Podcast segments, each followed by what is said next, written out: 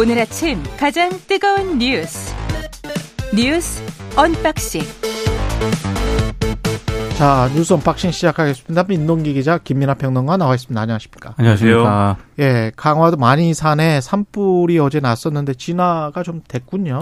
그러니까 오전 5시 기준으로요. 예. 진화율이 86%입니다. 86%? 네, 아직 완전 진화는 안 되고 있는 그런 상황이고요. 밤사이에 뭐 인명피해라든가 시설물 피해 같은 건 없긴 했습니다만 마을 주민 8명이 인근 마을회관으로 대피한 그런 상황입니다. 근데 불이 난 마니산 초입 근처에는요. 보물 161호로 지정된 정수사 법당이 있거든요. 봤어요. 맞아요. 네. 그래서 이제 소방당국도 이 주변 시설물로 불길이 번지지 않도록 총력을 다하는 그런 입장이었는데 어제 같은 경우에 좀 바람이 거셌습니다. 그래서 진화에 좀 상당히 어려움을 겪었다고 합니다. 초입에 불이 난 거군요. 그렇습니다. 예. 그러니까 이게 뭐 화재 원인은 뭐 계속 이제 조사를 해봐야 되겠지만 무속인이 사용하는 건물이 있었다고 하더라고요. 맞습니다. 그래서 거기서 먼저 불씨가 나온 거 아니냐 이렇게 추정이 되고 있는데 이게 꼭 뭐 무속인의 건물이라서라기보다도 그러니까 전국적으로 계속 이제 불을 다뤄야 되는 어떤 상황 속에서는 지금 자칫 잘못하면 바로 산불로 이어질 수 있는 그런 조건입니다. 그리고 이 산에 근처에 사시는 분들이나 또 농촌에 계시는 분들은 이제 뭐 여러 이유로 불을 이제 좀 이용하는 경우들이 있는데 쓰레기를 태운다든지 또 밭을 태운다든지 이런 일들을 하는데 그런 것들이 화재로 이어지는 경우가 전국적으로 지금 상당히 많이 있는 거거든요. 그래서 불씨 관리에 계속해서 이제 좀 많은 신경을 써야 된다. 되도록이면 불을 사용하지 않는 것이 그런 환경에서는 좋겠다. 이런 말씀을 드리겠습니다. 예, 검찰 수사권 조정 유효하다라는 헌법재판소의 결정. 후폭풍이 거세네요. 새 축인 것 같아요. 예. 국민의힘은 반발하고 있고요. 반발. 민주당도 나름 입장이 있고 예. 또 하나는 민주당 내부의 어떤 그런 의견, 이견 이런 게 있는데 국민의힘 같은 경우에는 헌재 결정을 헌법 파괴 행위라고 맹비난을 했습니다. 예. 특히 김기현 국민의힘 대표 같은 경우에는 헌재 결정이 민우국 카르텔이다. 이게 민변 우리법연구회 국제인법연구회를 합쳐가지고 민우국 카르텔이라는 표현을 썼더라고요. 예. 그래서 자신들을 출세시켜준 민주당에 보훈하겠다는 것이 이제 헌법 파괴 만행이다. 이렇게 이제 주장을 했고. 근데 헌법재판관들이면 대법관급인데. 굉장히 이 법조계에서는 권위가 있는 그런 분들이죠. 이렇게 인간을 폄하해도 됩니까? 뭐 적절한 그런 입장은 아닌 것 같습니다. 기자들이나 언론인들이 뭐라고 하면 민주노총 출신이다. 이건 좀 아닌 것 같아요. 이런 식의 비판은 좀 아닌 것 같아요. 다른 식으로. 네. 어떤 국가기관이나 그리고 개인의 사상의 자유랄지 그게 어떤 법적 근거가 이상하다. 네. 이렇게 비판하는 게 맞는 것 같습니다. 그러니까 예. 민주당 같은 경우는 그래서 예. 정부 여당이 이렇게 강하게 비판하는 게 좀 조직적인 것 같다. 의도가 있는 것 아니냐 이렇게 비판을 하고 있고요. 그리고 이제 한동훈 장관의 사퇴를 민주당이 요구를 하고 있습니다. 그게 입장 1, 2로 갈립니까? 일단 민주당이 이렇게 이제 예. 정부 여당, 국민의힘에 대한 비판이 하나 있고 예. 그리고 한동훈 장관 사퇴하라 이런 요구가 있습니다. 오늘 법사위에 한동훈 장관이 이제 출석을 하는데 아마 오늘 굉장히 좀 뜨거운 쟁점이 될 것으로 보이고요. 마지막 세 번째가 민주당 내부에서 좀 비판이 나오고 있거든요. 이를테면 절차적? 민영배 의원 탈당과 관련해서 예. 국민에게 일단 사과부터 해야 된다. 그러니까 박용진 의원이라든가 이원욱 의원이 대표적인데, 그러니까 우리의 잘못한 것도 좀 수용을 하자. 그게 무슨 얘기냐면 그것도 맞는 말이지. 민영배 의원의 예. 꼼수 탈당이라든가 예. 국회의 소수 의견을 존중하지 않았던 점도 헌재가 지적을 하지 않았느냐. 그러니까 이런 부분에 대해서는 민주당도 좀 사과를 할 필요가 있다. 이제 이런 세 가지 기류가 있는 것 같습니다. 예. 그러니까는 국민의힘은 지금 최경희 기자님 말씀하신 대로 자리에 맞는 비판을 해야죠. 김기현 의원도 판사 출신인데 모르지 않을 겁니다. 이 헌법재판소가 이렇게 결정한 어떤 배경이나 이유에 대해서 모르지 않을 거예요. 그러니까 옛날에 미디어법 처리할 때도 똑같은 논란이 있었다라는 게 언론에서 다루지 않았습니까? 미디어법도 뭐 예를 들면은 날치기 처리했고 그때 막 대리 투표해가지고 대리 투표한 게 또 절차적인 문제로 지적이 되고 다 이제 문제다라고 했는데 그때도 법의 효력은 인정이 됐습니다. 그러니까 그런 사례들, 그러니까 절차적으로 여러 가지 문제가 있었다라고 해도 법의 효력이 완전히 그러면 무효가 돼야 되느냐의 그 쟁점에서는 사법부가 나름대로 자제를 해온 게 맞거든요. 그러면은 그런 거를 알고 있는 분이면은 거기에 맞춰서 이제 비판을 하는 게 맞다고 생각하고 오히려 그러면 예를 들면 이런 지적은 할 수 있어요. 그러면 앞으로 헌법재판소의 권한과 어떤 권능이라는 거를 지금은 너무 그러면 입법부의 어떤 잘못도 바로잡지 못할 정도로 너무 과소하니까 앞으로 헌법재판소를 정말 명실상부하게 중요한 어떤 결정을 할 수 있는 기구로 재편하자 뭐 이렇게 주장할 수는 있겠죠. 근데 그것도 아니고 뭐 우리법연구회랑 민변을 그러면 이 법조인으로 기용하지 말자는 법을 만들든지 뭐 그런 거를 할 게 아니면 왜 맨... 이제 뭐라고 해야 돼요? 개인의 사상 탄압법? 그리고 민변이나 우리법연구회에 들어갔다고 해서 그 사람의 생각이 어떤 특정한 틀이 있다라고 생각하는 건 굉장히 폭력적입니다. 그렇죠. 실제로 그렇게 단정해버리는 것 자체가 파시즘으로 가는 거기 때문에 그런 중간 단계의 논의들이 계속 되고 있다는 것, 그리고 그런 정치적 주장들을 한다는 것, 그거는 정말 안 좋은 것 같습니다. 그렇게는 하지 않았으면 좋겠어요. 그리고 그분들 논리대로 해도 그 중에 한 명이 어쨌든 다른 판단을 했기 때문에 민주당의 절차적 문제 이게 이 국민의힘 의원들의 심의 의결권을 침해했다고 결론이 나온 거 아닙니까?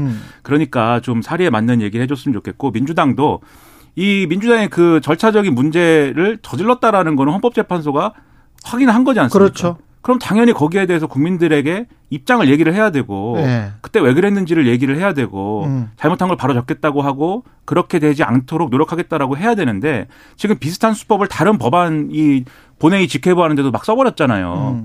무소속으로 이제 해가지고 안건 조정이나 이런데 이 사실상 이 민주당 사람을 이 어떤 비교섭 단체 몫으로 들여보내가지고 의결을 이제 자신들에게 유리하게 한다거나 이렇게 해가지고 처리한 것들이 있는데, 그런 것들에 대해서도 얘기를 해야 되고, 그리고 지금 폭탄이라고 해야 될까요? 민영배 의원 어떻게 할 거냐, 이게 폭탄 아닙니까? 그때 법사위에서 이 검찰 수사권 조정 법안 처리할 때 예. 법사위에서 무소속으로 탈당했던 이 민영배 의원의 경우에는 지금 당 주류는 복당시켜야 된다 이런 얘기 한다는 거 아니에요. 근데 뭐 복당이냐 그냥 두느냐 이게 왜 중요하냐면 결국은 공천 문제랑 연결된다라는 시각이 있는 거거든요. 그렇죠. 왜냐하면 당이 요구해서 탈당한 의원이 복당할 경우에는 공천 페널티가 없다는 거예요.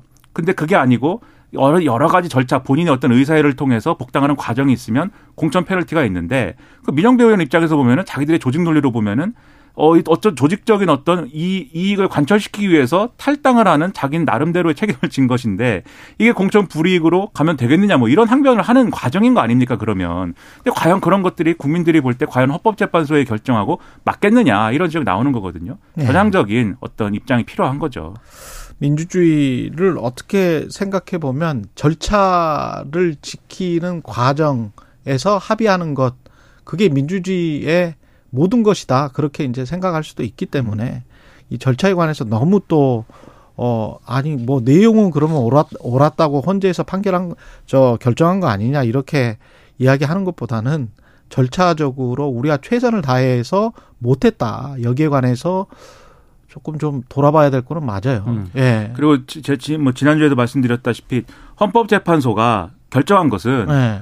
절차적으로 국회가 검사의 수사권을 박탈할 수 있다라는 것이지, 그렇게 하는 것이 바람직하고 지금 필요하고 옳다라고 결정한 게 아닌 겁니다. 수사권을 박탈할 수 있다도 아니고, 이것도 자꾸 검수완박이라는 그 단어 때문에 그런 건데. 그렇죠.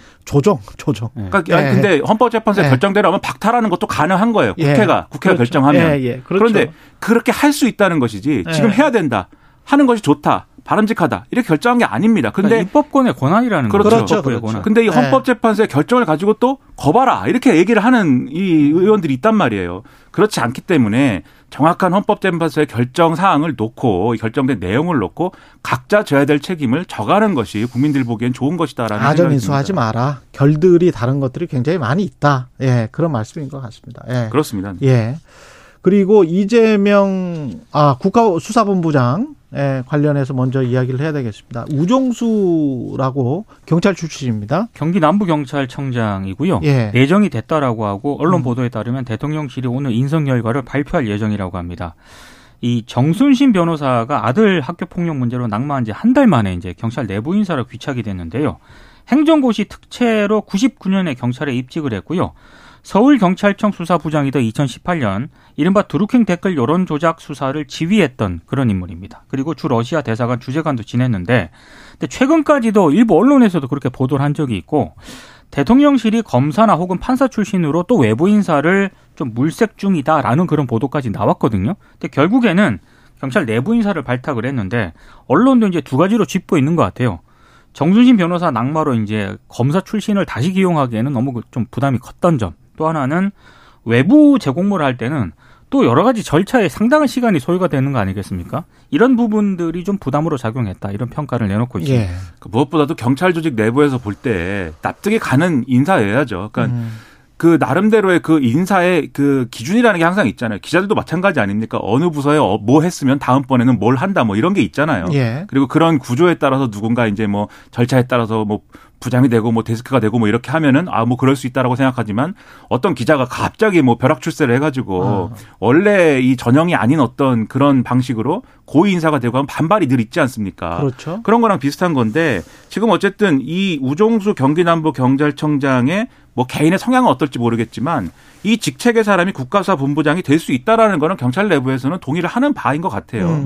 그런 점에서 보면은 그러니까 상식적으로 순리대로 하면 되는 인사를 굳이 국가수사본부를 검사 출신으로 장악을 해가지고 과연 이렇게 해서 경찰을 이렇게 좀 틀어주고 가야 되겠다 이런 생각이 한 달간 공전시키고 그렇죠. 예. 바람직했던 거냐를 돌아봐야 되고. 다만 이제 여기도 이제 나름대로 그 이 정권의 어떤 이 성향이 들어간 부분은 있는데 이분이 행시 출신입니다. 그 얘기는 무슨 얘기냐면 경찰대 출신이 아니라는 거예요. 아. 그러니까는 이 정권에서는 경찰대하고는 잘 해나갈 수가 없다 뭐 이런 분위기가 좀 있지 않습니까? 경찰대 출신의 행정고시 합격한 사람은 어떻게 됩니까? 모르겠습니다. 그런 점에서 볼 때는 언론의 해석은 네. 이 경찰대 인사에 대한 어떤 반발 불만 이런 것들이 여전히 여기도 반영돼 있다라고 해석을 하는데 예. 뭐 거기까지는 어떤 정책적인 어떤 부분이니까 인사원칙으로서 잘 해소하기를 바랍니다. 권은희 의원한테도 물어보고요. 왜냐하면 권은희 의원도 경찰대 출신 아니에요? 그렇죠. 예, 경찰대 출신에 또 고시를 합격한 사람이기 때문에 예. 사법시험을 사법시험을 합격했으니까 또 그분한테 또 여쭤봐도 좋을 것 같습니다. 이재명 대표가 당원들의 과격 행동에 자제를 호소했습니다. 그러니까 페이스북에 지난 25일 글을 올렸는데요.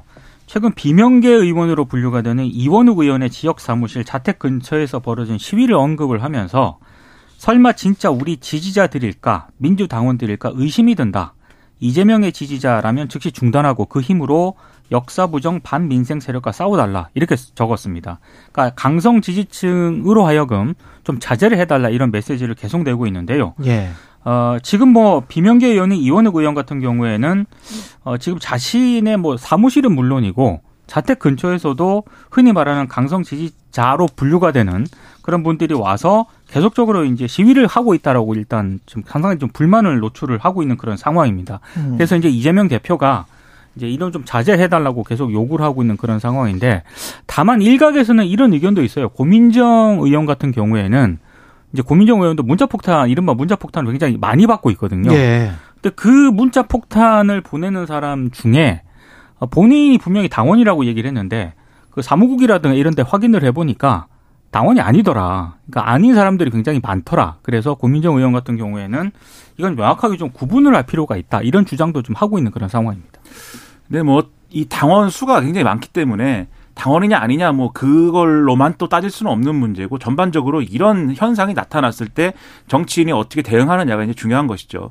제가 볼 때는 이재명 대표가 어쨌든 강성 지지층에 대해서 자제를 요구하고 비판을 하고 이렇게 하지 말자라고 하는 것은 바람직한 정치 행위입니다. 그래서 이렇게 해가면서 이 지지층을 설득을 해내야 되는 것이지 계속 이용하거나 편승하거나 이래서는 안 되는 거거든요. 그래서 이런 이제 메시지를 낸 것은 여러모로 하여튼 이전부터 좀 그랬으면 좋았겠지만 어쨌든 지금이라도 이제 좋은 것이기 때문에 이런 행보에 대해서는 언론도 그렇고 긍정적으로 평가를 좀 해줘야죠. 근데 지금 또 언론의 보도 태도나 이런 걸 보면은 이제 와서 그런다 또는 급해지니까 그런다 또는 이 말로만 그칠 게 아니라 더 나아간 행동을 해야 된다. 그러니까 예를 들면 고발 조치라든가 그런 것까지 해라. 이렇게 이 주장을 하는데 저는 긍정적인 걸 했으면 긍정적인 걸 평가하고 넘어가는 게 그게 필요하다고 보고요.